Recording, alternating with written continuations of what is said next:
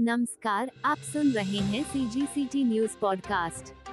छत्तीसगढ़ के जशपुर जिले की पहचान यहाँ की विशिष्ट आदिवासी संस्कृति, प्राकृतिक पठारों एवं नदियों की सुंदरता तथा ऐतिहासिक रियासत से तो है ही, लेकिन पिछले 3.5 वर्षों से जशपुर की पहचान में एक नया नाम जुड़ गया है और ये पहचान अब देशव्यापी हो गई है।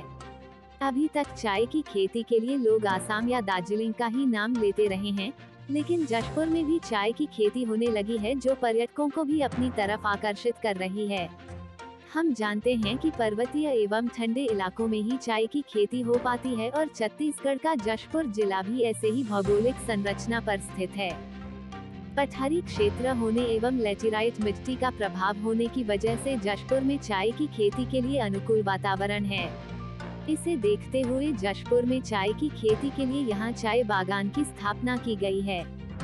खास बात यह है कि देश के अन्य हिस्सों में चाय की खेती के लिए कीटनाशक और रासायनिक खाद का इस्तेमाल होता है, लेकिन गोधन न्याय योजना की वजह से जशपुर के चाय बागानों में वर्मी कंपोस्ट खाद का इस्तेमाल किया जाता है, जो चाय के स्वाद को बढ़ाता ही है, साथ ही सेहत का भी ख्याल रखता है।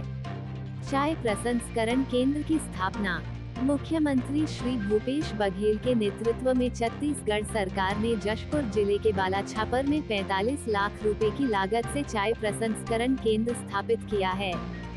यहाँ पर उत्पादन कार्य भी प्रारंभ कर दिया गया है और इस प्रसंस्करण केंद्र से सामान्य चाय एवं ग्रीन टी तैयार किया जा रहा है। बाला छापर में वन विभाग के पर्यावरण रोपणी परिसर में चाय प्रसंस्करण यूनिट की स्थापना की गई है। इस यूनिट में चाय के हरे पत्ते के प्रोसेसिंग की क्षमता 300 किलोग्राम प्रतिदिन की है। पर्यटन केंद्र के रूप में विकसित हो रहा है चाय बागान। जशपुर जिला मुख्यालय से 3 किलोमीटर की दूरी पर पहाड़ी और जंगल के बीच स्थित सारूडी चाय बागान एक पर्यटन स्थल के रूप में भी लोकप्रिय होता जा रहा है। यहाँ रोजाना बड़ी संख्या में लोग चाय बागान देखने पहुँचते हैं। 18 एकड़ का यह बागान वन विभाग के मार्गदर्शन में महिला समूह द्वारा संचालित किया जा रहा है। सारूडी के साथ ही सोगड़ा आश्रम में भी चाय की खेती के कारण जशपुर जिले को एक नई पहचान और पर्यटकों को घूमने का एक नया स्थान मिला है।